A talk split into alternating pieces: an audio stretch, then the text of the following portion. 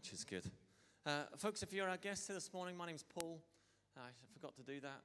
And uh, together with Chantel, we, it's a joy, it's a privilege to, to lead this church and um, to be a part of everything that God's doing amongst us.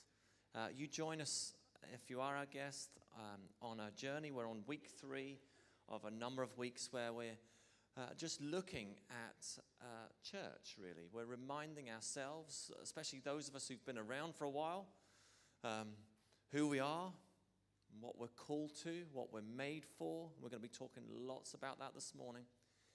And uh, for you folks, you're kind of toes just in through the door, or you're just kind of seeking or seeking God or checking us out. This is going to be uh, hugely helpful for you today and over the next number of weeks. Uh, we spoke last week about um, Jesus, which is always good, and um, we talked about what he had to say about the church. And I want to remind us and help us uh, introduce into this week. Jesus says to Peter, I tell you that on this rock I will build my church, and the gates of Hades will not overcome it. I will give you the keys of the kingdom of heaven. Whatever you bind on earth will be bound in heaven. Whatever you loose on earth will be loosed in heaven. And we concluded two things. First of all, that He, Jesus, is the builder. And sometimes I think when we're so entrenched in terms of uh, working and, and, and uh, seeking to, to be involved in doing church, doing church, we kind of somehow think that it's all about us. I know I sometimes feel a bit guilty of, of that. And yet, we need to remind ourselves that He is the builder. And we're just laborers. We're just called to kind of roll our sleeves up mix the cement and lift a few bricks and just be a partner with Him. And then, secondly, that whilst we are just laborers, He has given us authority, spiritual authority, to do the things that He did and still does. He gives us authority. And so the guys that are preparing and they're praying, they're wanting to meet on Friday nights, they are ordinary folks seeking to live an extraordinary life. By being in his presence, the presence of Jesus that changes us from the inside, and listening intently, trying to hear his voice and hear his lead, and then being obedient and not allowing fear to prevent them and stop them from doing the things that God's called them to, and they're going to go and share. Are they going to get it right? Yes and no. Are they going to make a few mistakes along the way? Yes, and that's okay. Just tell them we're from another church when that happens.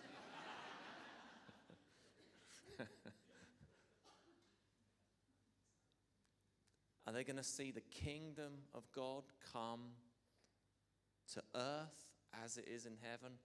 Yes, they will. Yes, they will.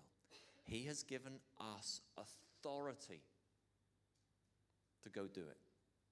Every single one of you, if you know and love Jesus, He's given you authority. Go do the stuff. So that's what we did last week. And uh, this week, what I wanted to introduce to us is that there is diversity of work within the overall unity of the body. That's a bit gobbledygook. What do I mean? It means this simply that anyone who belongs to a church is part of a worldwide body of Christ. And yet, we know that there is distinct differences between many different churches and that there's diversity. And what I am saying is that's okay. And actually, that's really good and really healthy as long as there is unity amongst the other different churches. And so you will have heard, those of you who've been around, you will have heard us say from, from the front here, is that we love the whole body of Christ. Jesus will return one day, and he's coming for the bride. And we're all part of the bride. He's not coming back for the this is and the that's and all the others. I'm not even going to name them. He's going to come back for us all. And Wimber used to say that the vineyard's just a part of the body of Christ. We're just, a, we're just another vegetable in the, in the big pot of stew.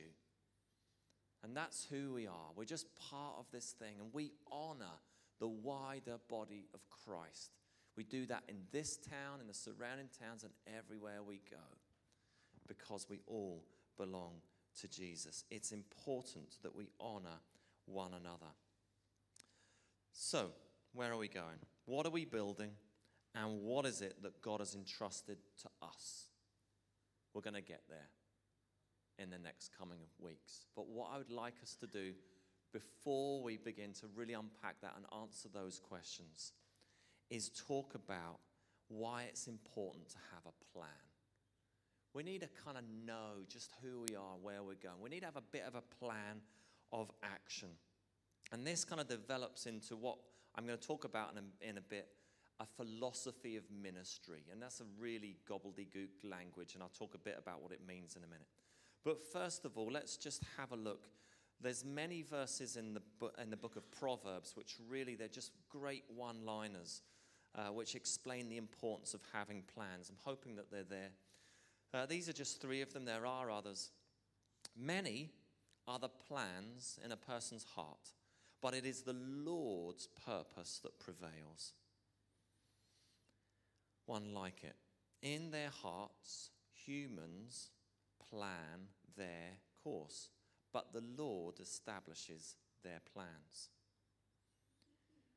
Commit to the Lord whatever you do, and He will establish your plans. It's good to make plans. It's part of what God gives us. He entrusts us, He puts things into our hearts, and out of our hearts, we begin to uh, design a plan of action. Now, we can either uh, plan and live lives according to the selfish desires of our hearts. And let's face it, we, we all either have done that or do that. We, we, we choose a course, we do this, we do that based upon whatever, just what we want to do. Likewise, we can act out the plans, the kingdom plans and purposes that He has for us as we give ourselves to Him.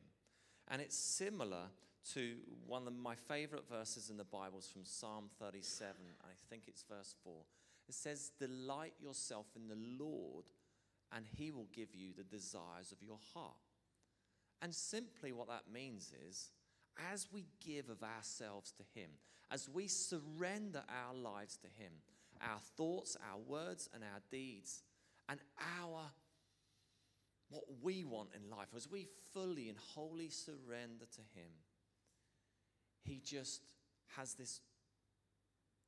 We open up ourselves to hearing from Him and Him sharing with us what He has for us, uniquely for us.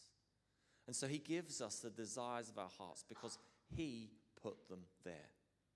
He put them in our hearts.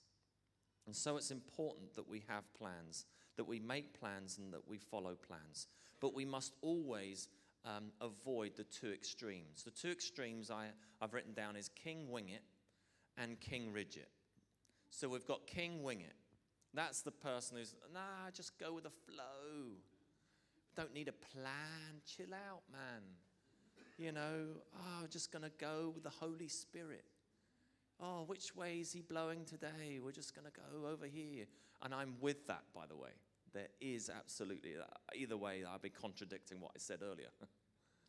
we must be obedient to what the Lord is saying. But I'm using that as an extreme. Ah, maybe we'll do a bit of this today. Ah, no, I think we need to do bit more. You, you, understand what I'm saying? The other extreme is king rigid. The person that's so extreme and so divine and so planned and so intentional and ends up being completely blinkered to what the Holy Spirit might be saying. And we just become so institutionalized and so rigid in what we're doing. As church grows, we need, we need to put in place structures and systems which facilitate growth. That we plan in such a way that things don't become so rigid. Uh, our friend Alan talks about structures and systems that are fast, fluid, and flexible in order to manage and maintain what God is doing. So it's important that we do plan, but not so much that we miss uh, what God might simply be doing. It's important that we know who we are and we don't fall into the trap of an identity crisis. There have been some wonderful churches and wonderful Christian ministries that have sprung up here, there, and everywhere. I've been a Christian, I worked this out the other day. In the 27 years that I've been a Christian, I've come across a few and I've heard a few.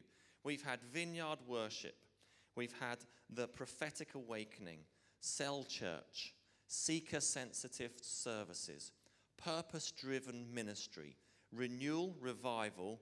We've had the house of prayer, 24 7 prayer alpha, the prayer of Jabez, uh, emerging church, and a number of other things. We could just quote and quote and quote.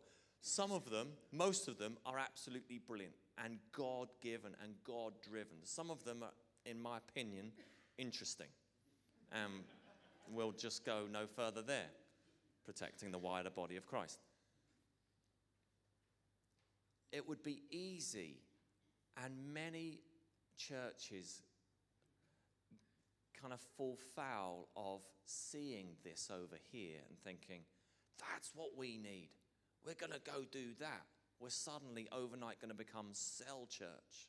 I remember years ago, to be fair, going to a, it was a whole thing about cell church stuff, and it was brilliant. And I came back and I was like, this is what we need to do. And we're already sort of doing it. And we can learn great things from lots of the different things that I've mentioned there. And we do, you know, right now, I mean, massively, church, we're, we're, we're, we're influenced by Bethel Church, many of us. There's some absolutely fantastic stuff there, and we align ourselves with some of the stuff, a lot of the stuff there, but not all of the stuff. And it's just important, I hope that you hear me well in this. It's important that we know who we are and what we're called to. And we're blessed by those other things and we're influenced by those other things, but we're not those other things. And it's just important that we, uh, that we know that. Um, where are we in the notes? Yeah, we'll skip through. Okay, we're going to keep the things really brief. A philosophy of ministry simply is this it's kind of a way that we do things based on who we are. And there are just three things that I think having a philosophy of ministry helps us as a church in terms of who we are and where we're going. First of all, it roots us, it gives us our identity, it gives us our security, and helps us stay on track. Secondly, it functions as a filter.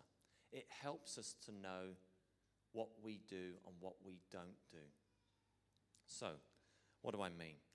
We, we get emails and mail from other organizations, charities, Christian things frequently.